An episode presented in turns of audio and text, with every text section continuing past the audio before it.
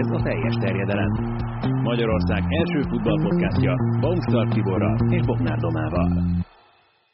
És ezúttal egy olyan speciális adással készülünk, amit múltkor az egyik műsor közben találtunk ki, éppen amikor Szarka Andris volt az egyik vendégünk, ugye az Arena egy kommentátoráról beszélünk, aki mostanában viszonylag gyakran közvetít Bundesliga mérkőzéseket, hogy kicsit csináljunk egy körképet arról, hogy nagyjából így a bajnokság egyharmadához érkezve a magyar légiósok a különböző bajnokságokban hogyan szerepelnek, és mit tudunk róluk. Természetesen elsősorban azokra a légiósokra koncentrálva, akik a válogatottnál is számításba vehetők, és hát ebből a legnagyobb kontingens az természetesen a Bundesligában játszik, ugyan Dárdai Márton nem mutatkozott még be a magyar válogatottban, de hét olyan futballista van vele együtt, aki vagy rendszeresen, vagy kevésbé rendszeresen lehetőséget kap. Rajtuk megyünk végig, és hát adja magát természetesen, hogy először Lipcsében kezdjünk, ahol hárman is vannak, ketten közülük, hogyha most az aktualitásokat nézzük, akkor koronavírus fertőzéssel küzdenek,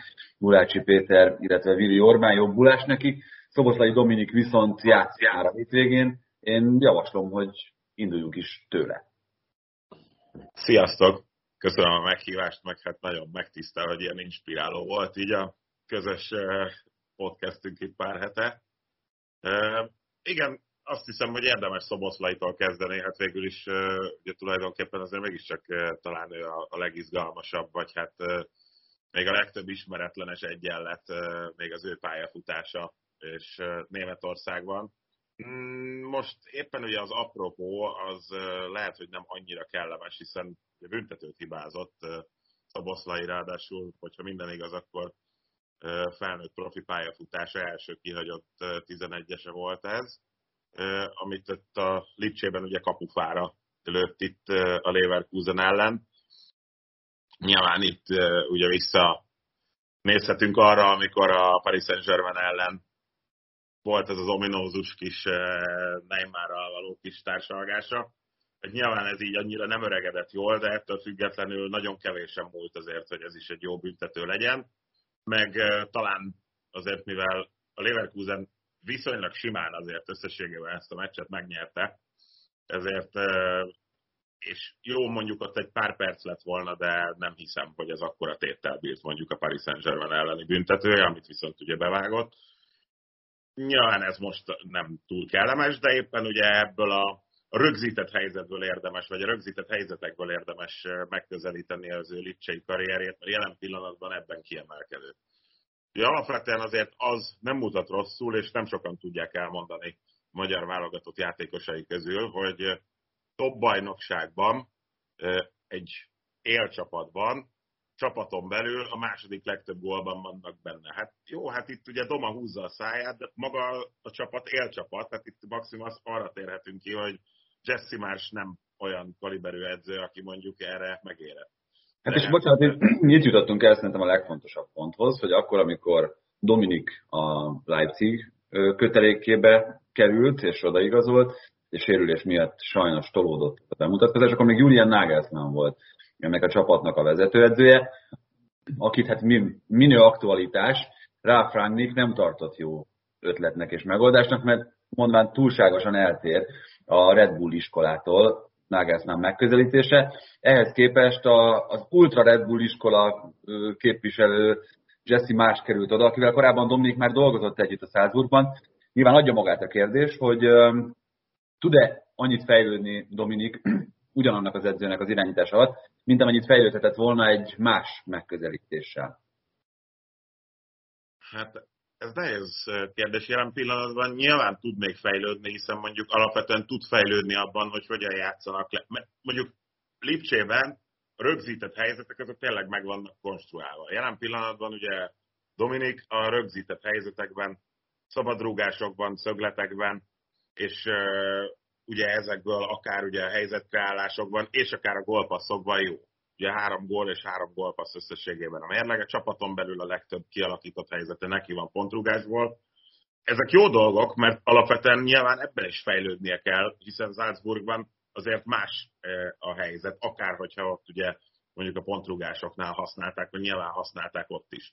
Meg mondjuk egyébként az sem feltétlenül baj, az egyébként nagyon hasonló stílusban játszó válogatottunk szempontjából, hogy mondjuk esetleg a, a pontrugás variációkról van fogalma, vagy esetleg ez, ezeket jól tudja kivitelezni. Viszont összességében azért azt hiszem, hogy ez majd idővel limitációkat vet fel a fejlődésében, hiszen játékban, akcióból nem fog tudni majd fejlődni, mert alapvetően a Lipcse toporog, sőt, hát igazából nem is toporog, tehát rossz nézni őket ö, legtöbbször akcióból való helyzetkreálásokban, és akkor itt lehet a probléma, hogy, ö, hogy és akkor visszatérve arra, hogy ugye ott a Red Bull iskola, és akkor a, hát ezek szerint a Red Bull iskolában volt pár lyukas óra, mert ugye Jesse Marsch jelen pillanatban ö, nem biztos, hogy hogy hosszú távon mondjuk letudva ezt a szezont, ahol megvan az, hogy akkor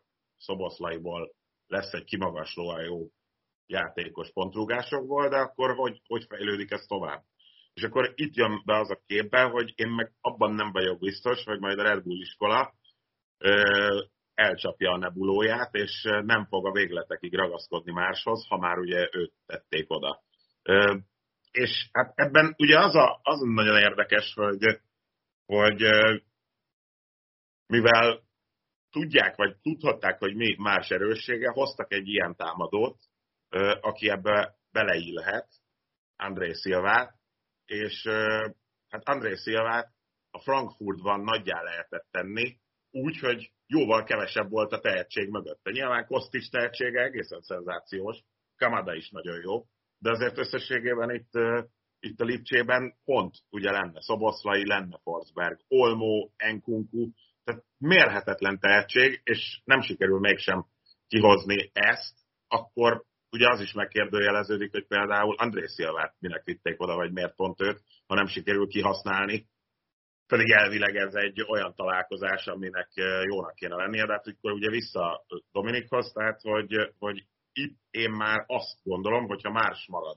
következő idényre, már pedig akár ugye egy negyedik hely, ami szerintem nem lenne siker ezzel a kerettel, sőt, de azért összejöhet, akkor már nem fogják Marschot idő előtt kirúgni, és akkor innentől kezdve jön el az, hogy akkor Szoboszlai, Dominik és Jesse Marsch együtt dolgozásával nem a játékos fog majd jobban kijönni, mert a fejlődés előbb-utóbb szerintem megáll. Viszont Eszterházy Mátyásnak, ugye Szoboszlai menedzseréről vagy játékos ügynökéről van szó, volt egy ilyen mondata, elszólása, nem tudom, hogy szándékosan mondta, de ez nagyjából úgy szól, hogy szerinte öt éven belül magyar játékos láttunk valamelyik topligában. Nyilván az egyik dolog ezzel kapcsolatban, hogy ezek szerint tényleg a Lipcse nem tartozik a közvetlen elitbe. A másik viszont, hogy gyanítom, hogy ez Szoboszlaira vonatkozott. És hogy, bár ezt többen is kimondták már, nem ez a végállomás a számára. De ezek szerint csak a pillanatra várnak majd, hogy tovább mehessen. Szerintem az, az, az rendben lenne.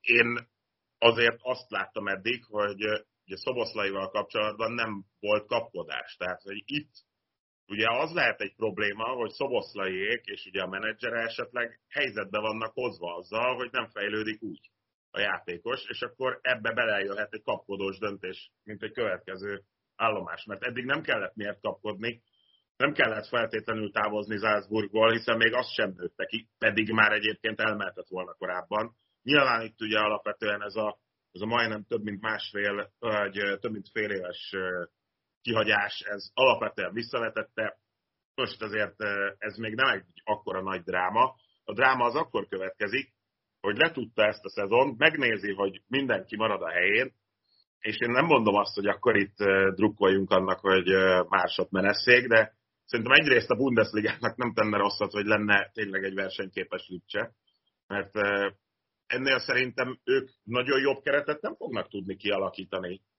Tehát ez, ez szerintem egy írtó jó keret, de ahhoz képest meg a játék, az, az, az borzalom. Vannak hát, még jó játékosok Salzburgban. Hát igen. Akiket elronthat? Igen, ez jó felvetés, de maradjunk a tényeknél, és szerintem ezzel zárjuk is le a Dominikról folytott beszélgetést, hogy azért kétszer választották őt már a hónap újoncának a Bundesligában a tizenegyedik legtöbb helyzetet, teremti meg, és ugye van ez, biztosan a kedves hallgatóinak, nézőknek nem, nem kell nagyon elmagyarázni, hogy mit jelent a expected assist, tehát hogy a várható gólpasszok mutatója, abban a tizenharmadik a teljes mezőnyt figyelembe véve, ezek nagyon jó számok. Igen, hát szerintem valahogy ezt úgy lehetne megfogalmazni, hogy bárcsak a magyar válogatottban minden posztra egy ilyen kaliberű játékos jutna. És akkor tök rendben lenne a dolog. És hát mondom, itt ez egy elég pessimista szenárió volt szerintem, amit vártunk, és Jesse Marsch meg lepjen meg minket, de alapvetően itt most szerintem nem feltétlenül Szoboszlai Dominik van ugye olyan pozícióban, hogy akkor neki most ebben a helyzetben valami váratlan kell húzni, mert ennél váratlanabbat ugye nem fog, hirtelen nem fog mindenki brillírozni, hogyha eddig nem tette, és azért ez most már ugye jelentős, most már gyakorlatilag ugye augusztus közepétől kezdve, tehát ez egy három és fél hónapos minta lesz lassan, amit láttunk a Lipcséből, és ez ilyen szempontból nem jó, és Szoboszlai szempontjából meg még nem feltétlenül rossz, de egy idő után szerintem meg nem is lesz pozitívum, hogy, hogy, hogy, hogy ez a Lipcse alapjátéka, ami most.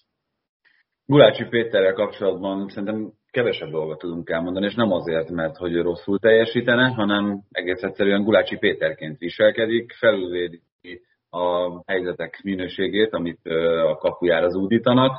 Ezt nagyjából megszokhattuk az előző szezonokban is, tehát nagyon stabilan hozza azt a biztos tudást, ami egyébként benne van hosszú évek óta. Zicservédésben szerintem még mindig top öt a világon, de javítsatok ki, hogyha nem így van. Hát, meg lehet, végül is, végül is meg lehet szavazni, és alapvetően ugye Gulácsi az előző idényeihez képest, mert hogy az előző idényben a Lipcse védelme, mint egység volt nagyon, nagyon jó, viszont ő maga meg egyénileg nem volt ebben az egységben annyira jó. Most ez inkább ugye a két évvel korábbi szezonjához közelít egyénileg. Tehát itt most ugye valahogy ezt külön kell választani, hogy ugye egyénileg ebben a szezonban Gulácsi átlag fölötti, vagy hát abszolút ugye ezek a, a bekapott helyzetek minőségéhez képest, tehát hogyha úgy veszük, akkor góltól vagy góloktól volt egyébként ez a mutatója magasabban, menti, menti meg a Lipcsét. Alapvetően egyébként tényleg nem nagyon van itt ővele kapcsolatban olyan nagyon sok kitárgyalni való, mert hozza magát, és az azért már alapvetően nem egy rossz szint. Ennek bocsánat, itt volt az a Hoffenheim elleni aláfutása, amit igen, tényleg az ő nyakába lehet varni gólt, de arról beszélünk úgy, mint egy, egy ilyen Matrixból kiugró esemény. Igen, inkább, talán vele kapcsolatban az, ami, amit így föl lehet hozni, hogy itt nekünk, tehát hiába nézzük meg mondjuk a lipcsei mérkőzéseket, így a magyar válogatott van fókuszban, és olyan, mint hogyha sokat hibáznak. Szerintem ezt érdemes esetleg letisztázni, hogy nem. Hogy nem, tehát, hogy alapvetően mint egy ilyen van körülbelül. Igen, tehát mint, mint klubcsapatbeli kapus nem hibázik sokat, sőt kifejezetten jó szezonja van egyénileg, és mondjuk egyébként ugye azért vannak felfutó kapusok, tehát azért van egy, egy pár játékos ott a Bundesligában, ugye egyelőre Flecken volt az, aki egészen kimagasló a Freiburgban, gyakorlatilag akihez mér, mérhető a többi kapus, és ugye Flecken meg nagyon extra volt, az most ugye más kérdés, hogy a Freiburg szépen majd megy a helyére, és ugye lefele kell ezt majd megmutatni. Úgyhogy nem fölfelé vezet az út. Nem. És, és hát de mondom igazából, hogyha ezt rendbe rakjuk, akkor összességében Gulácsinak jó szezonja van. És hát ez ugye különösen azért öröm, örömteli, mert azért itt nagyon komoly szereptévesztések voltak vele kapcsolatban sajtó bizonyos szegmenseiből. Csak azért, mert ő nem csak a sporttal, hanem akár Egy, egy társadalmi témával is foglalkozott, és ez, ez azt láttam, mint egy tendencia, hogy ezt illik nagyon komolyan venni olyan szempontból Gulácsinál, hogy hát azért a hibák ki legyenek emelve, és hát azért ott van Dibusz, nem, Gulácsi van ott, egyelőre ő a gyartó. Mennyire szép város Lipcse? Tehát ha úgy teljesít, ahogy eddig, de a csapatnak nem megy, Lehet belőle váltás? Tehát előfordulhat, hogy Gulácsi Pétert megkeresik máshonnan? Hát, bocsánat, itt csak annyit kell szerintem ehhez hozzátenni, hogy ez, amikor felmerült, akkor Gulácsi nagyon-nagyon jó szerződést kapott. Egy, ez egy éve volt, ugye? Igen. Azt hiszem, igen. Egy éve írta alá azt a hosszabbítást, tehát hogy csak ezzel kiegészítve Domának a felvetését. Figyelj, nem teljesen irreális. Teszem, azt nem végez bé el helyen a Leipzig, és megkeresi egy másik nagy csapat. Mondjuk az Inter. Az Inter Onanát viszi. Jó, az Inter Onanát viszi, de reális egy olyan bé el szezon, amiben a Lipcse nem vehet részt. Na most ebből szinte semmit nem hallottam. Valahogy a Tibit hallom, a Domát nem. Vagy legalábbis most az utóbbi megszólalásaival, de nagyjából, mint hogyha ki tudnám találni, hogy, és aztán utána esetleg majd, ez egy jó játék. Majd tereljetek vissza, hogy szerintem jó helyen van itt Gulácsi, és nem is nagyon fog, szerintem ő, ő, ő meg nem is érdemes nagyon mozgolódnia. Nincs egyébként még rossz korban, innen egyébként én azt hiszem, hogy neki csak Premier League kihívás lehet. Na, a teljes terjedelem Barkobát sikerrel teljesítette, kedves András. Willi Orbán, um, róla sem fogunk sokkal többet beszélni, azt hiszem, mint Gulácsi Péterről, viszont azt mindenképpen érdemes itt alaptézisként leszögezni, hogy vele kapcsolatban érdekes módon minden évben, minden szezon kezdetkor felmerül az, hogy vajon meg tudja tartani a helyét a kezdőcsapatban, miközben szerintem azt a dicséret hangján mindenképpen el kell mondani róla, hogy hosszú évek óta az egyik legkiegyensúlyozottabban teljesítő tagja ő a védelemnek. Majdnem mondhatom függetlenül attól, hogy kettő vagy három belső védővel játszik a Lipcsei csapat. Hát én akkor azzal kezdeném az ő részét, hogy szerintem a Bundesligában játszó magyarok közül ő a legjobb a posztján. Tehát a magyar válogatottak közül ő az, aki a leghatékonyabb abban, amit csinál, és ez ugye tényleg gyakorlatilag a bármilyen felállásban, akár ugye kettő, akár három belső védős rendszerben elmondható. Ez nagyon jó, én nem látom veszélyben az ő helyét egyáltalán. Ugye Guardiol lehet az, aki itt kérdés, de itt még akkor sem látom Orbán helyét veszélyben, hogyha esetleg visszaállnának kettő védővel, mármint középre, és nem pedig három. Így a háromban nyilván középen alapvetően adja magát, Guardiol mellette a balján adja magát, és egyébként ez ugye akár lehetne majd akkor is, hogyha visszaváltana két belső védőre, vagy négy védőre a Lipcse. Úgyhogy alapvetően itt tényleg Orbán a blokkokban is, labdaszerzésekben is, jó pontrugásoknál az erényei kihasználhatók. Az, hogy még esetleg mondjuk eredményességben nincs olyan kimagasló szezonja, ami, ami miatt nem lehet mondjuk azt harsogni, hogy ennyi meg annyi gólt szerzett, ez mondjuk igaz. Ettől függetlenül azt le lehet olvasni, hogy megérkezik a kapu elé, a, a várható gólmutatójában egyébként már több gólja is lehetne, és ez azért azt jelenti, hogy ő azért még mindig megtalálja például pontrugásoknál, pont ami ugye a Lipcse erénye, azokat a pozíciókat a szabadrugások, szögletek végén, ahova érkezni kell. Ez fontos, és alapvetően megvédekezésben szerintem továbbra is abszolút rendben van, úgyhogy, úgyhogy vele kapcsolatban lehet szerintem így, vagy lehetünk így a legnyugodtabbak, mert a, akik a magyar válogatottban számításba vehetők, az alapján ő az, aki a legstabilabban hozza a szintet. És most már ugye ebben az az igazán imponáló, hogy itt ezt évek óta megteszi. Reméljük marad a három védés rendszernél a Red Bull, mert a válogatottnál szintén erre van szükség. Szalai Roland viszont picit talán mást játszik a Freiburgban, mint amire a válogatottban kérik őt. Nem véletlen, hogy hallottunk vele kapcsolatban is olyan hangot, hogy lehet, hogy jobban feküdne neki, hogyha támadó focit játszana, látványosabb focit játszana. A magyar válogatott sem játszik abból a szempontból támadó focit, hogy mindenképpen ki tudná használni Szalai erényeit. Ráadásul a válogatottban ugye csatár, a Freiburgban egyértelműen jobb szélső, viszont most felmerült egy olyan probléma, hogy um, Jeong vagy Jeong? Jeong. Jeong. Jeong. Jeong. a harmadik verzió. Nem tudjuk úgy kimondani, mint ő, de csak. Szóval elé került a rangsorban. Mármint közrejátszott ebben a sérülése is, viszont most már egészséges, de nem került vissza a kezdőbe. Négy meccsen kezdett mindössze a Bundesligában. Eljött a váltás ideje? Ezt most hallottad, Andris, egyébként? Igen, igen, igen. Akkor bár... ott állítottam be a gépet, mert nem szűkítom a hangfrekvenciáját sajnos. Igen, vagy nem mindig. Nem, ezt azért egy kicsit okosítani kellene.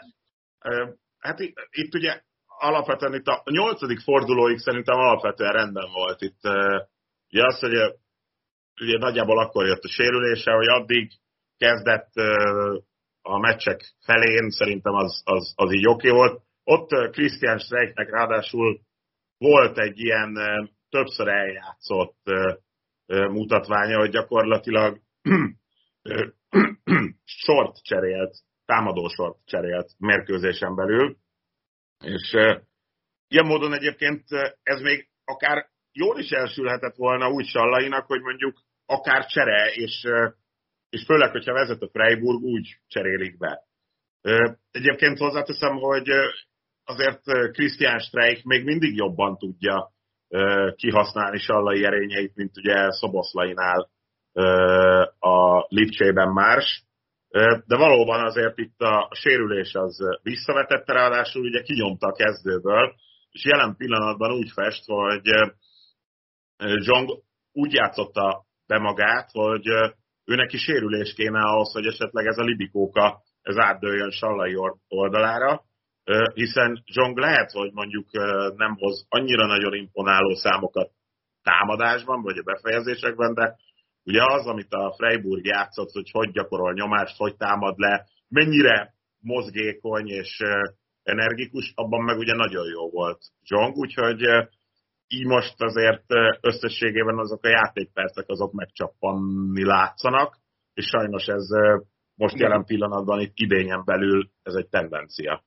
Itt ez, amit mondasz, azért szerintem egy kicsi korrekcióra szorul, hogy valóban védekezésben aktívabb Jeong, tehát az, amit itt említettél, hogy számszerűsítsük, tizenkilenc egész nyolc az ő száma abban, hogy hányszor helyezi mérkőzésenként nyomás alá az ellenfelet, tehát hányszor támadja meg az ellenfelet. Sallainál ez a szám, ez tizenkettő, de azért azt mindenképpen tegyük hozzá, hogy ennek a nyomásgyakorlásnak a minősége is viszonylag lényeges, és Sallaival kapcsolatban szerintem ez az, amit nagyon sokszor hangsúlyoztunk már, hogy a másra nem is, akkor arra mindenképpen nagyon jó volt az a Palermo-ban töltött szezon, hogy ezt Roberto De Zerbi irányításával elég kimunkáltan tanulta meg, hogy ezeket a védőmozgásokat hogyan hajtsa végre. Noha, és akkor itt jön egy kis csavar a történetbe, Streich kritizálta az utóbbi időben Sallai helyezkedését. Akkor most, most hol vagyunk ebben az univerzumban? Tehát, hogy Sallai egy jól védekező, támadójátékos, vagy sem? Hát alapvetően, amikor Sallai bent volt, akkor azért egyáltalán nem lehetett azt mondani, hogy a Freiburg védekezése vagy letámadása ne lett volna a helyén. De nyilván nem tisztem azt látni, vagy pontos, pontosan tudni, hogy mondjuk Streichnek mi az elvárása. Nehéz azt elképzelni, hogy Streich ok nélkül üzengetne, Vagy, vagy mondana ilyet, nem üzengetés, tehát gondolom ez nyilván egy megbeszélt dolog. De az alapvetően nyilván, hogyha Sallai szempontjából nézzük, ez azért így is úgy is aggasztó, amilyen helyzetben van most. Mert ez azt jelenti, hogy akkor kevesebbet fog játszani, mint mondjuk tavaly. Mert jelen pillanatban, és a Freiburg, most mondom, visszatérünk ahhoz, hogy majd fog menni a helyére, esetleg azt tudja még megváltoztatni azt a tendenciát, hogy Sallai kevesebbet játszik, hogy itt azért vereségek fognak jönni. Tehát már most vereségek jönnek, és ez most elképzelhető, hogy akár itt a szünetig is így lesz. Hát nyilván alapvetően még így sem problémás a Freiburg helyzete, mert ez az első tizenegy forduló volt irreális. Na most abban lehet esetleg majd Sallai esélye, hogy, hogyha vereségek jönnek, már pedig szerintem most tényleg, és most nem azért, mert a Freiburgnak rosszat akarok, mert egyébként az az egy ilyen kis, jó kis mini csoda volt itt a ligában, hogy hú, ez a csapat, és klubrekordot dönt, és az utolsó veretlen csapat, de aztán utána azért, mivel nem fognak jönni azok az eredmények, lehet, hogy meg lesz mozgatva a kezdő, és hiába Jeong esetleg mondjuk, aki mondjuk Streich tetszését inkább elnyeri, de biztos, hogy a támadósor az nem Grifóval, meg nem Hőlerrel lesz megbontva. Szarka Andrást hallották a Delfoi Jósdából. Köszönjük szépen. Térjünk át Szalai Ádámra, mert nála is, ha már itt mondtad a sérülést Sallai esetében, akkor mondhatjuk, hogy rosszkor jött, meg rosszul jött, de szerintem jött ennyit sem változtatott a helyzetén, illetve Bo Svensson megítélésén, ami alapján azt átgondolja, hogy Szalaira milyen szerep vár ebben a csapatban. És ugyanúgy, mint ahogy egyébként a válogatottban ezt ki szoktuk emelni, Szalainak annál sokkal inkább nagyobb, vagy azon sokkal inkább túlmutat Szalai szerepe, hogy adott esetben hány percet tölt a pályán. Igen, igen, egyetértek. A, és alapvetően ugye ez Svensson Szalai felé a megítélése, tehát hogy, hogy hogyan gondolkozik Szalairól, Bo Svensson, az nem változott meg. Tehát alapvetően nyilván van egy emberük, Burkardt, aki értékes, aki majd adott esetben a Mainznak egy olyan eladandó játékos, akiből majd azért lehet több feltörekvő játékost venni, hiszen nyilván azt ne nagyon gondoljuk, hogy majd Burkardt ott fog maradni évekig, mert szerintem nem. És akkor, de, de most ez a helyzet, most mindenképpen őt építik, nyilván azért Szalai más típusú, de alapvetően ebben a helyzetben megférnek. Hogyha nem lett volna a, a sérülése, akkor nyilván az fordulókon keresztül kapott volna lehetőséget, lehet, hogy esetleg több gólja is lenne, de én azt hiszem, hogy ő neki nincsen veszélyben az a fajta a mainzi hierarchiában elfoglalt helye, mert megsérült, majd visszajön, csinálja továbbra is ugyanazt, amit tud, meg amiben jó, és alapvetően aztán abból majd kijön szerintem még azért egy pár gól, és, és itt ugye az a kérdés, hogy, hogy ugye Burkardt mondjuk esetleg már a szezon végén, vagy esetleg még egy idényig épül itt a Mainzban. Egyébként szerintem Szalai szempontjából, hogyha ugye elfogadja azt a helyzetet, hogy mondjuk esetleg nem ő a, az első számú csatár, akkor ezzel szerintem nem lesz problémája, és kifejezetten szerintem jó lesz majd az, hogyha esetleg Burkardt nem már is megy el a szezon végén, és marad ez a felállás. A múlt arra enged következtetni, hogy elfogadja. Abszolút, viszont ugye volt ez az eset, amikor összevesztek a tulajdonossal.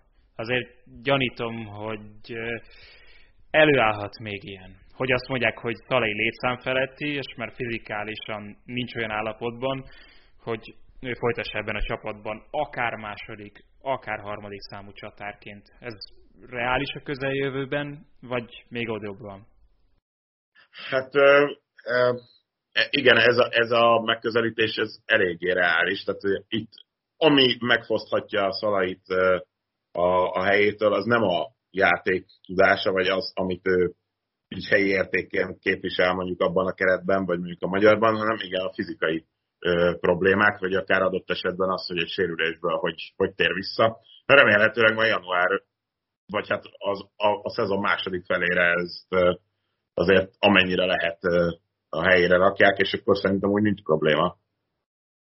Amit uh, még Bence is fölírt nekünk, és szerintem ez egy viszonylag lényeges kérdés, megint csak a, a tényekre szorítkozva, hogy intenzívebb lett a letámadása Svensson csapatának, mint amilyen az előző szezonban volt. Egyébként a Mainz, nekem, csak nekem kellenek ezek a kapaszkodók, hogyha valamilyen csapathoz hasonlítani akarjuk, akkor a direkt futballját a Brentfordhoz lehet szerintem mérni az angol bajnokságban.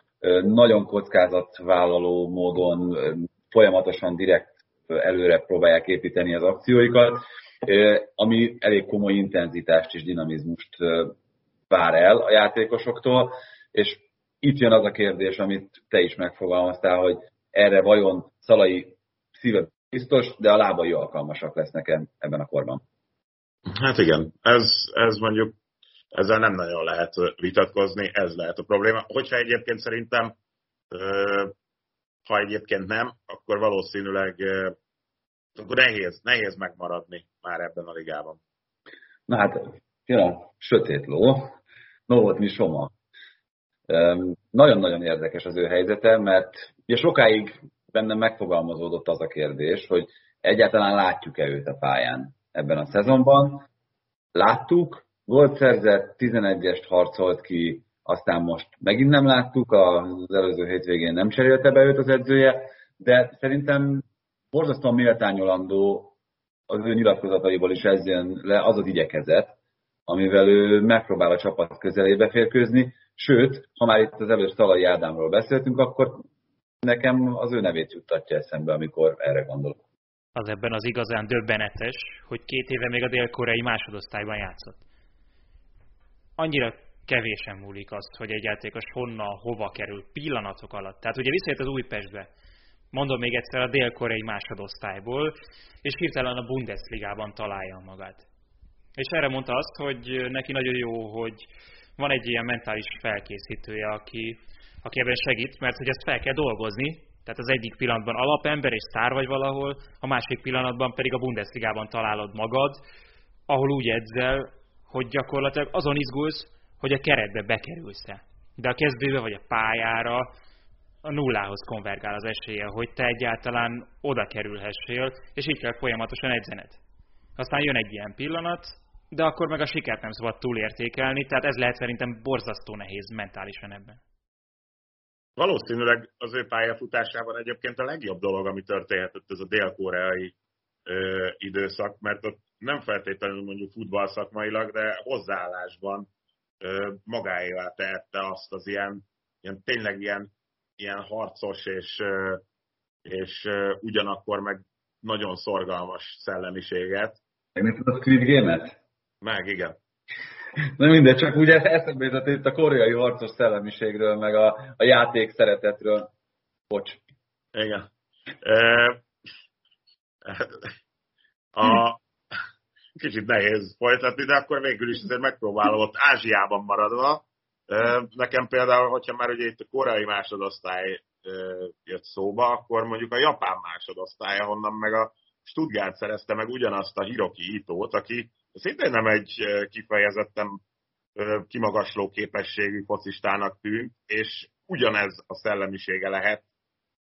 Mondom ezt úgy, hogy egyelőre csak látom azt, hogy, hogy, hogy így tényleg ezt az ilyen aprólékos munkát beleteszi, így ugyanúgy minden egyes alkalommal föl kell. Borzasztó, így, így, így rosszul nézett ki a Stuttgart akkor, amikor ő elsőre beállt, és most arra meg már ugye gólszerezés, és úgy elkezdett vele működni az a hátsó hármas, és akkor valahol hasonlóképpen lehet, hogy azért Itō sem, mondom, nem kiemelkedő, így azért nem, nem fog ő bejut, vagy eszünkbe jutni mondjuk, mint a japán focisták első vonalában, de, de mégis elérte a céljait, és akkor valami ilyesmit lehet esetleg Novotni Somával kapcsolatban is remélni. Azért ugye alapvetően abban a csapatban, amiben játszik, ezzel, hogy szorgalmas, és megpróbálja a helyét kiharcolni, azzal egyébként szerintem úgy alapvetően reális, hogy, hogy hova kerül, és majd azért még fogjuk látni a pályán, remélhetőleg. Ez egy szentimentális megközelítés, de én igazából ebben gondolkodom. Szóval mondjuk, hogy keresünk, vagy hát nagyképű, keres a válogatott egy Szalai Ádám utódott csatárposztra, és Novotni a jelöltek között van. Szerintem számunkra ez az elsődleges szempont. Novotni Somának meg rendszeres játék lehetőség, amit Marco Rossi ugye nagyon szeret, nem lesz ebben a bohóban, de a Bundesligában sem. Igen, ez igen, várhatóan amúgy reálisan, igen, reálisan nézve ez, ez, ez jogosnak tűnik, igen. Még egy magyar játékos van, akiről mindenképpen szerintem érdemes beszélni, bár még azt nem tudjuk, hogy ő magyar válogatott lesz-e valaha. Dárdai Mártonról van szó, neki édesapja Dárdai Pál azért többé-kevésbé rendszeresen játszott a Hertában, azért vannak olyan mérkőzések, amelyekről kimarad, mint amilyen ez a hétvégi találkozó is volt. Nagyon érdekes védőkarakter Dárdai Marci, mert egyrészt a fiatal korából, másrészt a jelenlegi testalkatából adódóan ő azért a párharcokban még nem mondható erősnek. Egy kimondottan vékony dongájú fiúról van szó, akinek azért még elég sok izomra van szüksége ahhoz, hogy, hogy az igazán komoly fizikai jellegű összetűzésekből győztesen tudjon kijönni. Viszont amit mindenki kiemel vele kapcsolatban, az a vízió, amivel rendelkezik, tehát ahogyan átlátja a pályát, mint hogyha tényleg sokszor felülnézetből figyelni azt, a hosszú indításainál látszik ez, illetve az, ahogyan ő a labdával a lábán gondolkodik. Ebben azért akár azt mondhatom, hogy a nemzetközi piacon is hiánycikknek számít. Erik Garcia jutott eszembe, mármint ő hasonló. Hát kicsit ilyen, hogy mondjam, tehát ilyen Dárdai Márton profilja valahogy szerintem nem megy a Hertha jelenlegi profiához. Tehát, hogy... hogy Árpita imádná. Kicsoda? Árpita imádná. Igen, igen, igen. Tehát itt ugye ez egy érdekes érdekellentét, mert nyilván alapvetően ez igaz, amit mondasz. Ugye itt progresszív passzokban, vagy akár abban a tekintetben, hogy abból a hátsó sorból tényleg hogyan... Pont egyébként Gabriel volt ilyen a francia ligában, hogyha már ugye Ártétát hát mondott, hogy... Igen, tehát, hogy... Igen, igen, tehát hogy, hogy, hogy úgy szervezi valahogy a játékot, és nem is csak magas labdákkal, hanem, hanem laposan is. Mondom, itt jelen pillanatban a Hertha játék stílusa, az meg ehhez nem passzol. Tehát, hogy itt elsősorban a Hertha úgy akar sikeres lenni, hogy neked, mint játékos a Herthában, az én elképzeléseim szerint pont a párharcokat, a fejpárbajokat kellene megnyerni jó százalékban. Most ugye a fejpárbajainak az ötven százalék, tehát kevesebb, mint ötven százalékát nyeri meg. És alapvetően ugye ez a fizikális elnyomottság, amit már még a szezon elején a Köln ellen látott, ugye Modesttel szemben elveszített párharcai gyakorlatilag nem javulnak igazán. Tehát ezek ugyanúgy részei a játékának, miközben ugye itt ez a kettőség, hogy, hogy mondjuk miben tud majd fejlődni esetleg még tovább, mert nyilván ugye ebben a vízióban, meg ebben az ügyességben, mint védő is fog majd tudni fejlődni, csak elsősorban most arra van valószínűleg szükség, hogy, hogy tényleg itt ugye a tömegében legyen meg, és, és mondjuk ne nyomják el. Mert hát azért alapvetően jó pár olyan, és nem csak a Bundesligában, de, de hát jó pár olyan csatárral fog találkozni, akik ezt ki fogják használni. Úgyhogy ez, ez érdekes, hát majd aztán nyilván a felnőtt válogatott az, az egy más tészta, szerintem igazából jelen pillanatban még, még ennek nincs itt az ideje. Tehát nem, nem beszélhetünk arról, hogy akár magyar, akár német szinten a felnőtt válogatott közelében lenne szerintem még. Pont ezek miatt, hogy egyelőre még fizikailag nem tűnik késznek. Na hát Andris, nagyon szépen köszönjük. Ha már Itō neve felmerült itt a Stuttgartnál, akkor neki a becézett formájával búcsúzzunk, egy Itōkával, ugye? Na, úristen. De ez, ez most várjál, figyelj, de ezt szerintem fontos tisztázni, mert itt sokan a fejükhöz kaptak, hogy ezt ugye nem is beszéltük meg. De mondjuk ez nem is biztos, hogy elhiszik. Na mindegy. Nem, elhatárolódhatok mind a ketten, mert ez, ez kizárólag az én hülyeségem volt Isten most. Isten őriz, és semmiképpen nem határolva el tőled, csak igyekszem így a kontextust megadni. Szerintem rosszul. Doma érzi csak rosszul magát, hogy ez... Ja. Ez meg, ez meg, ki... ez, ez meg kimondottan kívánatos dolog, úgyhogy már csak ezért is örülök annak, hogy ez ilyen nagyot ütött ez a, ez a poén itt a végén. Szóval nagyon szépen köszönjük, és mindjárt folytatjuk majd egy másik magyar kontingensnek a kibeszélését, de azért jövünk egyéb olyan érdekes hírekkel is, amelyek itt a hétvégén születtek, anélkül egyébként, hogy különösebben kitérnénk most arra, ami a bajnokságokban, eredményekben, pontokban történt. Andris, még egyszer köszönjük szépen. Köszönjük, hogy hívtatok. Hát legalább így.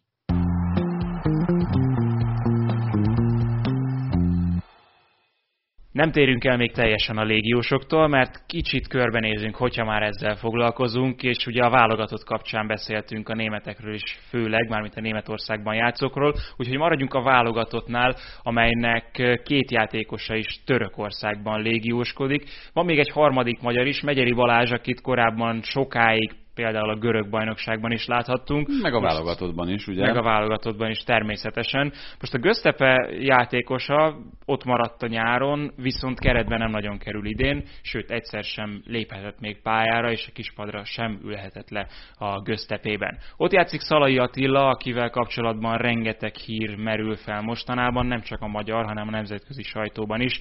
Ugye volt ez a dolog, hogy a Fenerbahce, ha nincs is nagy gondban pénzügyileg, de jó jönne nekik a bevétel, és alig ha nem, ők generálták a híreket, amelyek azt sugallták, hogy a Chelsea lecsap rá majd a télen, és elképesztő fizetést ajánl neki.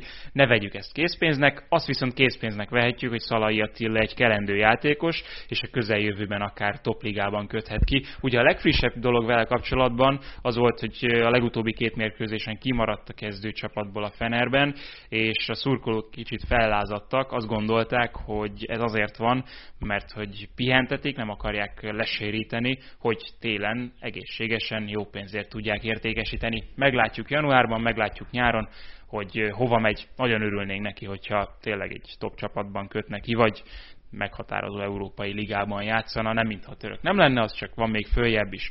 Varga Kevinnek is abszolút van följebb, ő pedig a Kasimpasa játékosa, és nem csak epizód szereplője. Ha nem lett volna itt a szezon közben ősszel a sérülése, akkor alig, hanem még meghatározóbb játékosról beszélhetnénk. Ugye a válogatottnak is hiányzott ő, itt még az októberi selejtezőkben, viszont például a lengyelek ellen már pályára lépett, kezdett is, San Marino ellen is pályára lépett. A legfőbb kérdés az, hogy amíg a Kasimpasában a bal szélen játszik egy négy kettő három egyes rendszerben, addig a válogatott, válogatottban hogyan tudja őt hasznosítani Rossi, mert ugye a négy kettő három egytől szinte a leg, lehető legtávolabbi rendszert játsszák itt a válogatottban. Játszott ő már középen is, játszott a szélen is, talán három öt kettőben az egyik futó pozícióban a legkönnyebb elképzelni, de ott meg elég sok védő feladat vár rá, tehát ebből a szempontból neki nincsen könnyű dolga. Kicsit több védőfeladat vár Nagy Ádámra is abban a rendszerben, amiben a Pízában játszik. A Serie B éllovasánál futballozik a magyar válogatott középpályás, ahogyan azt nyilván mindannyian tudjátok. És kicsit érdemes megnézni azt, hogy hogyan és milyen módon rakja össze ezt a csapatot Luca D'Angelo. Egy dolog, ami állandó a csapatnál, az, hogy négy védővel játszanak. Ez ugye szintén itt a válogatott szempontjából egy érdekes dolog lehet. Többnyire Ádám az, aki a legközelebb játszik a hátsó sorhoz. Játszottak itt már négy kettő három egyet, most a hétvégén négy négy kettővel álltak föl Rombusz középpályával. Ennek Nagy Ádám volt a hatos pozícióban játszó futballistája. Ez azért is érdekes, mert a válogatottban lényegében minden középpályás pozícióban bevetette már őt Marco Rossi. Amit a számokból ki lehet olvasni, az egyrészt az, hogy a Pisa vezeti a másodosztályat, azzal, hogy, másodosztályt, azzal, hogy legyőzte a Bressát egy nullára a hétvégén. Illetve azt, hogy Ádámnak az eddigi külföldön töltött szezonokhoz képest most van a legtöbb szerelése, és most van a legtöbb megelőző szerelése is, vagy lopott passza, ugye ez interception névvel illetik az angol futball terminológiában, úgyhogy ez azért én azt gondolom, hogy mindenképpen szívderítő lehet, amellett, és a legfontosabb tény mellett, hogy ő alapembernek számít a Pízában, amikor éppen bevethető, akkor általában játszik, mint ahogy a hétvégén is végig futballozta a Brescia elleni mérkőzést. Lefülelt átadás. Lefülelt. Ez jutott eszembe az interceptionre, mint magyar szó. Én ezt szoktam. Egyébként nem rossz. Nem rossz, csak ugye igen, a közbeavatkozás lenne egyébként. Ne veszünk el a részletekre. A, a legközelebbi, de, de a lefülelt átadás az rendben, legyen jó. Ö, Jönnek a hírek, mert a magyar légiósokról szóló hírek mellett egy kicsit azért kitekintünk arra, hogy mi történt a futballvilágban, nem is annyira az eredményekre, hanem inkább az érdekességekre. nem kis érdekesség, ami a portugál élvonalban történt. Kicsit talán amatőrnek is nevezhetnénk a dolgot, hiszen a Benfica Belenenses mérkőzés előtt másfél órával derült ki, hogy rengeteg Covid-pozitív játékosa van a Belenensesnek. Végül kilenc játékost tudtak a kezdőbe benevezni és kiküldeni a pályára. A kilencből kettő kapus volt, egyikük természetesen a mezőnyben kellett, hogy, hogy pályára lépjen. A Benfica nyilván kiállt a meccsre, mert őket is kötelezték erre. A félidőben hét nulla volt már a Benficának, aztán kijöttek a csapatok a második félidőre, és rögtön a kezdőrugás után az egyik belenenses játékos sérültet jelentett, úgyhogy onnantól kezdve már nem folytatódott a mérkőzés. Mind a két csapat egy picit a liga szégyenének is nevezte ezt. Az biztos, hogy évek múlva is emlegetni fogjuk még, attól függetlenül, hogy a Covidhoz kapcsolódott az eset. A helyes döntés szerintem a halasztás lett volna, mint ahogy az volt a helyes döntés Burnleyben is, hogyha valaki látta az ottani időjárásról készült felvételeket, akkor szerintem nem kell nagyon győzködni erről. Sondá is ott lehetett volna győzködni, aki egy szál ingben ment ki a zuhogó hóba, és onnan nézte a pályamunkásoknak a tevékenységét, hogyan próbálják eltüntetni a Tottenham elleni mérkőzés előtt a pályáról a havat. Nem sikerült, hiába fűthetőek ezek a pályák a Premier League-ben, úgyhogy elhalasztották ezt a mérkőzést, ami nem is annyira a Burnleynek fájhat, hanem a Tottenhamnek, amelynek így is meglehetősen sűrű a menetrendje, még nem tudni, hogy hova lehet majd beékelni ezt az elhalasztott meccset. Nem tudom, mi volt most a hétvégén, de Spanyolországban is havazott így november végén. Jönnek majd a havas meccsek, jönnek majd a sárga, meg narancsárga labdák. Narancsárga kód van a Bayern Münchennél, mert hogy baléba fulladt a közgyűlés. Egészen furcsa, vagy talán van, akik nem annyira furcsa. A vezetőség, tehát a konkrét vezetőség nagyon szeretné, hogyha a Qatar Airways befektetne a csapatba, és még egy kis tőkeinjekciót tudna nyújtani a Bayernnek. Ezt viszont természetesen azok a pártolótagok, akik, akiknek szintén beleszólása van a csapat, a klub életébe, nagyon nem szeretnék, erősen tiltakoztak, skandáltak ezen a közgyűlésen, és végül elérték a céljukat, mert hogy egyelőre nem lesz katari befektetés. Viszont azért furcsa volt azt látni, hogy a végén a levezető elnök több felszólalóba is, vagy felszólalni akaró tagba belefolytotta a szót, lezárta a közgyűlést, már nem akar több fújolást és több felszólalót és több gerjesztett tüzet, úgyhogy, úgyhogy végül a idő előtt befejeződött ez a közgyűlés, de természetesen ezzel még nincsen vége a történetnek, meglátjuk, mi lesz belőle. Nem régen szóba került a teljes terjedelem adások egyikében a fenntarthatóság kérdése, illetve az, hogy ebből a futball milyen módon tudja kivenni a szerepét, és a Premier League-gel kapcsolatban beszéltünk ott is, hogy esetleg például a magánrepülős utaknak a visszaszorításával hogyan lehetne ez. Itt is nagyon kíváncsiak vagyunk a véleményetekre, mert ez ügyben is sokan írtatok nekünk, hogy mit gondoltok a Brentford kezdeményezéséről, ahol azt a döntést hozták meg, hogy a következő szezonban is abban a mezszedben játszanak, amiben most itt az első szezonban. Ez kérdéseket vett föl, ugye hozzászokhattak a szurkolók, hogy a top ligákban focizó csapatoknak három-négy, akár még ennél is magasabb számú mezgarnitúrája van egy adott szezonra, és itt a Brentford esetében ez különösen érdekes és érzékeny téma, hiszen most jutott föl a Premier League-be a csapat, ez az első szezonja a Premier League-ben a Brentfordnak, és ugye nyilván, hogyha valaki emlékezetessé akarta tenni ezt azzal, hogy megvette az idei szezont, annak van már a következőre is egy szerelése. Így van, hogyha egy mezz szép, akkor szép, tehát azon, azon nem kell változtatni, és szerintem ez lenne a helyes javaslat, hogyha szép, akkor maradhat, hogyha ronda, akkor viszont kukázzák az év végén, vagy év közben akár. Mivel tudjuk, hogy a teljes terjedelem hallgatóik között sokan szurkolók is, meg hát persze futballszakemberekből tényleg hatalmas a választék, ezért szeretnénk megkérdezni azt, hogy szerintetek van-e szüksége egy csapatnak új garnitúra mezekre, mert itt akár a többes szám is felmerülhet, mint a kérdés része, minden egyes szezonban. Szerintünk érdekes felvetés, a fenntarthatóság és a környezettudatosság nekem mindenképpen az diktálná, hogy nincs. De van ennél talán érdekesebb kérdésünk is. Sőt, számotokra biztos, hogy fontosabb, mert nyerhettek, karácsonyi vagy adventi nyereményjátékot hirdetünk. webshopot ugyan nem nyitottunk, de vannak különböző, hogy mondják ezt, merchandising termékeink, például maszkunk, bögrénk, tollunk, pólónk, és ezeket szeretnénk kiosztani ajándékként három szerencsés nyertesnek, mert hogy a játék maga, majd Facebookon kiírjuk természetesen a részleteket, annyiról szól, ha már a légiósokról beszéltünk, hogy a Németországban légióskodó hét magyar hány játékpercet fog majd játszani a hétvégi Bundesliga fordulóban, tehát itt egy teljes összeget kell megírni. Ugye, hogyha mind a heten kilencven percet játszanának, akkor ez összesen hatszázharminc percet jelentene. Köszönjük. Gyors, gyors matematikus. Gyors matek. Nem ez a lényeg, az a lényeg, hogy, hogy így talán értitek, hogy, hogy miről van szó. Tehát majd kérjük a részleteket, és akkor ott a poszt alá Facebookon várjuk a helyes megfejtéseket, tippeket. Három embernek tehát kiosztunk egy ilyen ajándékcsomagot karácsony előtt. Akik a legközelebb vannak természetesen, mert azt nem várjuk, hogy mindenki telébe trafálja, hogy a hét magyar pontosan hány percet fog a pályán tölteni, úgyhogy igen, játszatok velünk, és még igyekszünk ezeket az apróságokat karácsony előtt eljuttatni. Megyünk tovább a légiósokkal.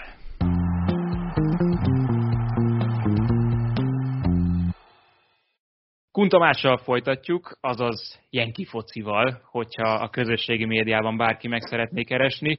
Rég voltál már a teljes terjedelemben, sok minden változott azóta. Szerintem csapjunk bele a lecsóba, mert hogy a légiósok száma is változott az amerikai futballligában, azaz az em el es-ben, és hál' Istennek a magyar légiósok száma is abszolút pozitívan változott. Hogyha már itt a légiósokról beszéltünk az első felében az adásnak, akkor ezzel folytatjuk a másodikban is. Ugye jelen pillanatban három légiós szerepel a ligában, mármint három magyar, ezek közül egy maradt versenyben, talán nem az, akire számítottunk. Így van? É, így van, én hát... Mondjuk úgy, hogy Sallói Dánielnek volt a legnagyobb esély arra, hogy az em el es Cup döntőbe bejusson.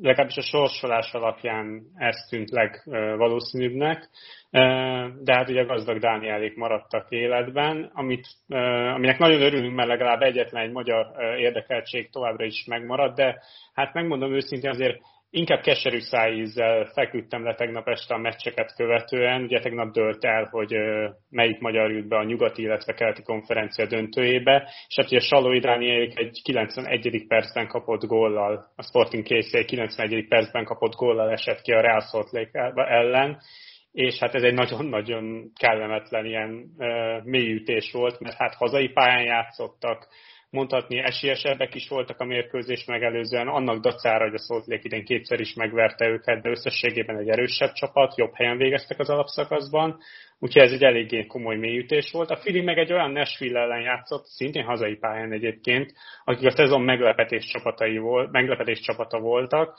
Ugye annak a Hani Muktának a vezetésével, aki pont egy magyarországi utánpótlás Európa-bajnokságon lőtt győztes gólt még pár évvel ezelőtt, egy nagyon jól összerakott, nagyon jó védelemmel rendelkező Nashville ellen, és hát sokan arra számítottak, hogy az lesz a, az egyik meglepetése ennek a playoff körnek, de végül is, ha nehezen is, a Philadelphia hozta a kötelezőt, ugye Gazdag Dániel szerezte Muktár vezető gólja után az egyenlítést, és aztán tizenegyesekig húzódott a párharc, amit aztán a, a Fili könnyedén behúzott, mert a Nashville egyetlen egy büntetőt sem tudott értékesíteni.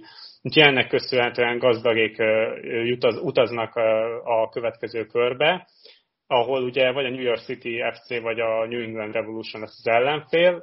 A New England Revolution ugye az alapszakasz győztes az idei szezonban, ők szerezték a legtöbb pontot, méghozzá a rekordpontszámot. Szóval, hogyha ők lesznek az ellenfél, az egy nagyon kemény dió lesz. Ezért is a sorsolás miatt volt sejthető, hogy azért ez egy kemény út lesz a Fili számára, de hát, hogyha összejön, akkor nagyon boldogok leszünk, mert német Krisztián után másodszor lehetne egy magyar játékos érdekelt egy em el es nagy döntőben, és hát ugye Gazdag ezúttal aktív tagja is ennek a csapatnak, nem csak cserejátékos, mint német volt a Kolumbusz esetében, úgyhogy neki nagyon szurkolunk. Hát ugye Sőn Szabolcs az már korábban kiszállt a versengésbe, az ő csapata sajnos nem jutott be a rájátszásba, ami nagyon-nagyon szomorú abból a szempontból is, hogy az egyik legjobb amerikai akadémiával rendelkezik az ef cé Dallas Sön, Sön csapata. Nagyon jó az utánpótlás képzésük, nagyon sok játékost adnak el Európába, van egy együttműködési megállapodásuk a Bayern Münchennel, kiváló akadémiájuk van, nagyon jól felszerelt, tehát minden adott ahhoz, hogy egy jó csapatot rakjanak össze, ám ez idén mégsem sikerült nekik, hát az edzőjük bele is bukott ebbe. Ennél nem is lehetne különbözőbb a három magyarnak az útja az em el es-ben, nem? Tehát, hogyha itt arról beszélünk, hogy Sallói Dániel a már régóta jelenlévő arc, és hogy ő hogyan került be, Abszett. akár a csapatába, akár magához a klubhoz, akkor arról beszélhetünk, hogy Gazdagnál egy, egy kicsit lassabb rajt után sikerült a helyére kerülni, és Sőn is teljesen másképp integrálódott a Dallasba, amennyire én itt a számok alapján, meg az összefoglaló alapján figyeltem. Abszolút egyetértek, tehát ez egy nagyon jó megállapítás, valóban három teljesen eltérő pályaívről beszélünk. Ugye Sallói Dániel egy, egy nagyon ö, régóta kialakított játékrendszerben, ebben a négy három három-as játékrendszerben, amit kb. tíz éve vagy tizenegy éve, amióta a Vermes az edzője a Kansasnek játszik, ugyanaz a játékrendszer, ugyanaz a játékfilozófia, ugyanaz a vezetőedző, tehát egy nagyon-nagyon megszokott, szilárd rendszer, amivel könnyű beilleszkedni, mert gyakorlatilag ő ebben nevelkedett. Úgyhogy számára ez, ez nagyon ideális, és ez szerencsére az idei szezonban ki is jött, láthatjuk a számait és a mutatóit, nem véletlenül em vé pé jelölt. Gazdag Dánielnek kellett egy integrálódási idő, ő maga is elmondta, hogy nehéz volt neki felvenni az em el es ritmusát, mert ez jóval magasabb tempójú bajnokság, mint az en bé egy, ahogy ő nyilatkozta, és, és ezt a ritmus meg kellett szoknia, meg kellett szoknia egyáltalán a sok repülőutat. Ugye, ugye mondta, még vicces volt, miért odautazott, mondta, hogy ő nem igazán szeret repülni, hát most ott meg fogod szokni. Mert hajóval nehezebb. Hát konkrétan nincs olyan, még a legközelebbi meccsekre is repülővel utaznak, úgyhogy ezt, ezt, ezt meg kellett szoknia. Úgyhogy neki kellett egy integrálódási idő, meg egyébként ott a csapat ö, taktikáján is alakítgattak még itt szezon közben, végül ö, megállapodtak ennél a karácsonyfa alakzatnál, ahol két irányítóval játszanak elől, és mivel a válogatottnál is alkalmazták már korábban, illetve a közelmúltban is ezt a játékrendszert, ez már úgy ismerős volt Gazdag számára, és azt is mondta, hogy a Kispestben is volt olyan időszak, amikor ezt a formációt alkalmazták.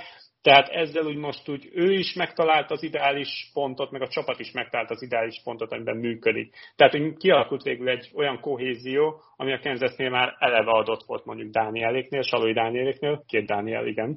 Szóval végül is úgy megtalálták a közös pontot. Sőnél ez volt a probléma, hogy, hogy, ott, hogy ott ezt nem sikerült megtalálni. Egyszerűen nem sikerült megtalálni az ideális csapatot, nem sikerült megtalálni az ideális játékrendszert sem, és egy nagyon jó akadémiai edző ö, került a felnőtt csapathoz, ő lett a felnőtt csapat irányítója, aki az akadémiát irányította, de látszott, hogy ez az első felnőtt klub munkája, mert ö, egyszerűen olyan ö, bizonytalansággal nyúlt a csapathoz, amiben nem volt meg az a rutin, ami egy, ami egy, ami egy, megsz, egy, egy rutinos vezetőedzőnél megszokott lenni. Ugye utánpotlás csapatnál többet lehet kísérletezni, sőt, ott cél a kísérletezés, de egy felnőtt csapatnál egyszerűen nem engedhető meg az, hogy ennyire, ennyire fluktuált legyen a rendszer, és ez ki is jött a Dallas szezonjában. Hiába vannak jó egyéni játékosaik, köztük például egy olyan Ricardo Pepi nevű tizennyolc éves amerikai válogatott csatára kért gyakorlatilag fél Európa verseng, hogy leigazolják, és rengeteg más tehetséges játékos. Sőn Szabolcs hiába hozott ö, rengeteg gólpasszt az idei szezonban, egyszerűen Egyszerűen Sőt, bocsánat, itt a, a, a várható gólpasszok mutatója, ami azt mutatja, hogy milyen minőségűek voltak azok a passzok, amikkel előkészített, az még egy magasabb számot is mutat, tehát hogy ilyen szempontból még akkor lehetnénk is bizakodók, és, és elégedettek, és optimisták a jövőben nézve. Hát Sőn Szabolcsnál ugye az volt a helyzet, hogy, hogy, hogy, ő, hogy ő túl teljesítette azt a gólpasszámot, amit ugye elvártak tőle. Kérdés ugye, hogy ebben mi játszik közel, hát ugye nem véletlen legtöbb gólpasszát pont Pepinek adta, és Pepinek ugye ebből adódóan a legjobb mutatója az, hogy a kevés várható gólból csinált több gólt. Ez azt mutatja, hogy milyen jó képességű csatáról beszélünk, és hát ez az oka annak, hogy gyakorlatilag tényleg fél Európa verseng a leszerződtetésért, és szinte biztosra vehető, hogy ő idén télen csapatot vált, és Európába szerződik.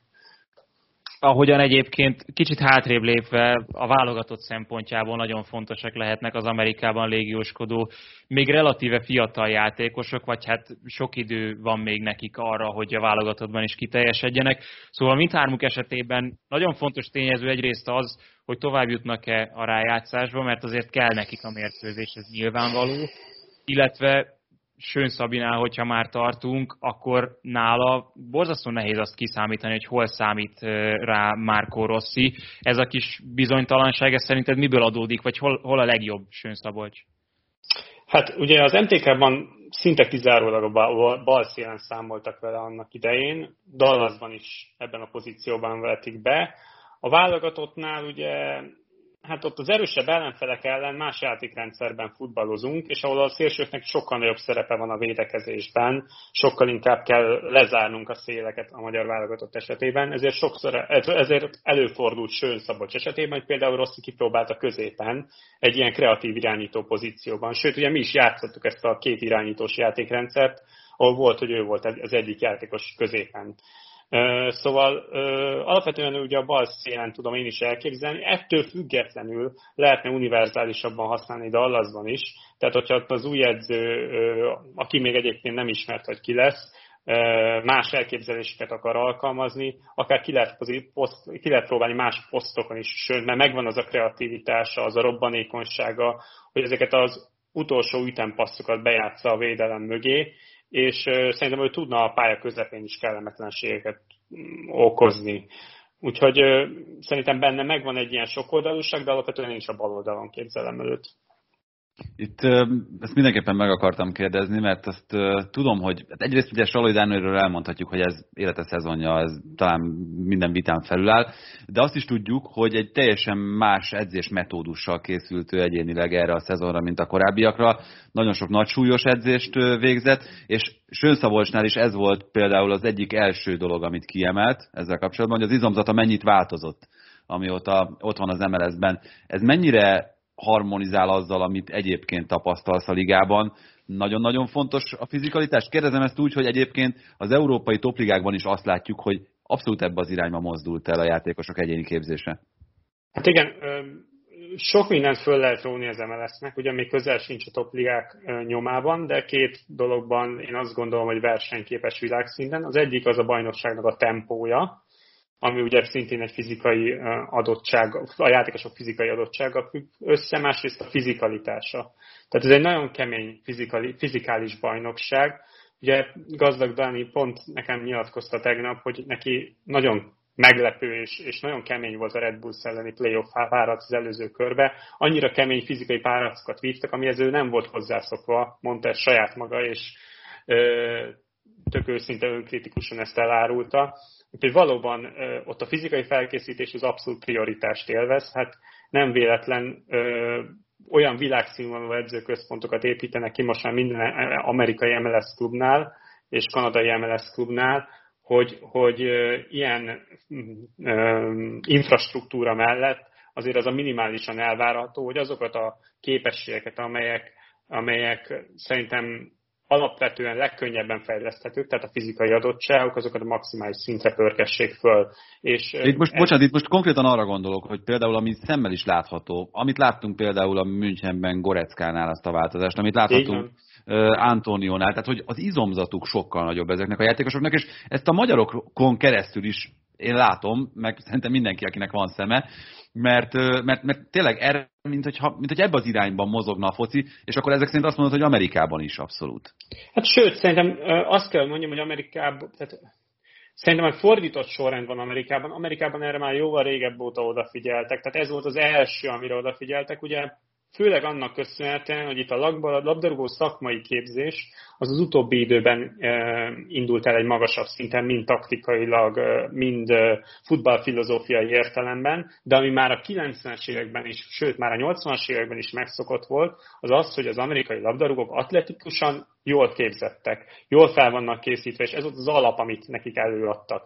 Nemrég hallgattam egy podcastet, amiben a Kobe Jones és az Alexi Lalas beszélgetett a régi világbajnoki emlékeikről, meg arról, hogy mennyi, változott, mennyi minden változott az amerikai labdarúgásban, és Lalas mondta, hogy hát például az a óriási változás, hogy vele sokszor előfordult, hogy utánpótlás korában őt szabadnapos amerikai futballedzők edzették. Tehát nem volt konkrétan labdarúgó utánpótlás edzés, nem mindig volt erre lehetőség, hanem oda küldtek egy amerikai futballtrénert, aki valószínűleg hát nem a technikai ügyességeket próbálta fejleszteni a játékosoknak, hanem a fizikai adottságait. Úgyhogy Amerika ebből a szempontból mondhatjuk, hogy előrébb jár, ez persze túlzás, de mondjuk úgy, hogy ezt a, ezt a, ezt a szintet már meglépték ők, és ők most taktikailag próbálnak felzárkózni, illetve technikailag felzárkózni Európához. Ez látható az elmúlt években mindenféle téren. Meg metodikában mindenképpen most, de csak, tényleg csak egy utolsó gondolat ehhez, előrébb kell, hogy járjanak, mert amikor Adama Traorét először meglátták a Premier League pályákon, akkor az volt az első gondolata mindenkinek teljes joggal, hogy hát ő egy en ef el futójátékos. Igen. Igen. És, és, és hát hogyha ott annak ismerik a metodikáját, akkor sokkal könnyebb ezt átemelni egy másik sportágba, én azt gondolom. Abszolút, de mondjuk azért azt hozzáteszem, hogy most már azért oda koncentrálnak arra az amerikai edzőképzésben is, hogy ne csak atlétákat, meg robosztus futballistákat neveljenek. Tehát azért most már kevesebb ilyen Josi Altidor méretű játékos rohangál a, a futballpályákon, vagy ha mégis, akkor rendelkezik olyan technikai adottságokkal, mint például egyébként Pepi, aki egy nagyon jó alkatú játékos, de közben megvan az a technikai képzettsége, hogy, hogy földön is tudjon bánni a labdával, és tudjon kombinálni a csapattársakkal. Na még vissza a magyarokra egy kicsit. Nyilván nagyon szívesen látod őket Amerikában, és mi is szívesen látjuk, hogy ott fejlődnek, és, és ott ki tudnak teljesedni. De vajon mi járhat hármuk fejében, amikor hosszú távon gondolkodnak? Meddig szeretnének ők Amerikában maradni, hogyha szeretnének egyáltalán? Csak egy, egy jó ajánlatot várnak, vagy ez nagyon leegyszerűsített? Így jövő. Hát figyelj, gondolatolvasó ugye nem vagyok, de, de megpróbáljuk azért. Én azt gondolom, hogy Sallói Dániel az idei szezonja után biztosan tud majd válogatni az ajánlatokból, hogyha ő Európába akar szerződni. Ugye ő még relatíve fiatal, tehát még benne van abban a korban, amikor még lehet benne gondolkodni olyan perspektívában, hogy még akár tovább is fejlesz-e egy klub. És hát ugye előtte van példát, csak pont az ő klubjából mondjuk Gianluca Busio jóval fiatalabb életkorban, mondjuk tizennyolc évesen a Valenciához szerződött, ahol most minden egyes mérkőzést végigjátszik a szériában, és hát gyakorlatilag szerintem nagyon jó véleménnyel van róla az olasz szaksajtó. Tehát, hogy saját klubjában is láthatta ennek a példáját, de hát ugye mondhatjuk Alfonso Davis-t, vagy Jack Harrison-t, vagy Zach Steffen, de hosszan lehetne sorolni az olyan játékosoknak a sorát, akik az elmúlt egy-két évben európai topbajnokságokba szerződtek. Így azt gondolom, hogy jó példa az ott van Dani előtt. Az ő esetében szerintem az a kérdés, hogy, hogy ő egy nagyon megszokott, stabil játékrendszert, hogy említettem, játszik már évek óta, egy nagyon megszokott rendszerbe illeszkedett be, és egy hirtelen környezetváltás milyen hatással lenne rá, mind mentálisan, mind az, hogy mennyire tudna beilleszkedni akár egy más taktikai rendszerbe. Szóval szerintem nála a, a következő klubváltásnál az lenne a legfontosabb szempont, hogy minél kevésbé térjen el a Kansas-i környezettől, illetve a Kansas-ben tapasztalt taktikai és futballfilozófiai elképzelésektől, hogy könnyen tudjon adaptálódni. Sőn Szabolcs esetében, meg Gazdag Dániel esetében szerintem még ilyenben még gondolkodni, hogy váltás szerintem még korai, hiszen még most érkeztek Amerikába. Sőn ilyen szempontból kiváló helyen van. Ugye a Dallas kapcsolatairól az előbb már beszéltem, ugye a Bayern München az együttműködési megállapodás, illetve hát ők adtak el közelmúltban játékost az á es Rómába, a Boavistába is. Ugye Weston McKennie is Dallasban nevelkedett, aki most a jé ú vé-ben futballozik, szóval van egy olyan renoméja a dallasi képzésnek, szakmai képzésnek, ami alapján én azt gondolom, hogy top klubok oda fognak figyelni erre a csapatra a közeljövőben is. Minden egyes téli, téli em el es szünetben utaznak fiatal dallasi játékosok közös edzésre a Bayern Münchenhez, ez az együttműködési megállapodás része. Ott ugye német utánpótlás megfigyelők figyelik folyamatosan minden mozdulatukat, tehát ki lehet tűnni. Úgyhogy Sőn, hogyha a következő szezonban képes olyan teljesítmény nyújtani, ami, ami jogos arra, hogy felhívja mások figyelmét, akkor, akkor szerintem jó helyen van ehhez.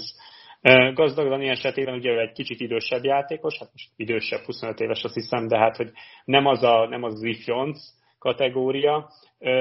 Ő szerintem most nem is feltétlenül a váltásban gondolkodik, hanem szeretné, mert szeretné egyrészt a kezdőcsapatban most már állandósítani a helyét, meg egy olyan teljesítmény nyújtani, amivel föl sem merül, hogy őt mondjuk lecseréljék a hatvanadik percben, mint sokszor történt a szezon elején, vagy közepén. így a szezon hajráján ma alapember lett, és szerintem ő most első részben az em el es megnyerésére koncentrál, és aztán következő évben pedig ezt a stabil csapattagságot kellene neki megtartania. Tomi, köszönjük szépen. december tizenegyedikén lesz egyébként az em el es Cup döntő, amelyen még érdekelt lehet Gazdag Dániel. Ugye itt most csak szőrmentén említettük az em el est, viszont a mai adás bár most véget ér, de a héten még jövünk Tomival, és kibeszéljük az em el es további fontos témáit.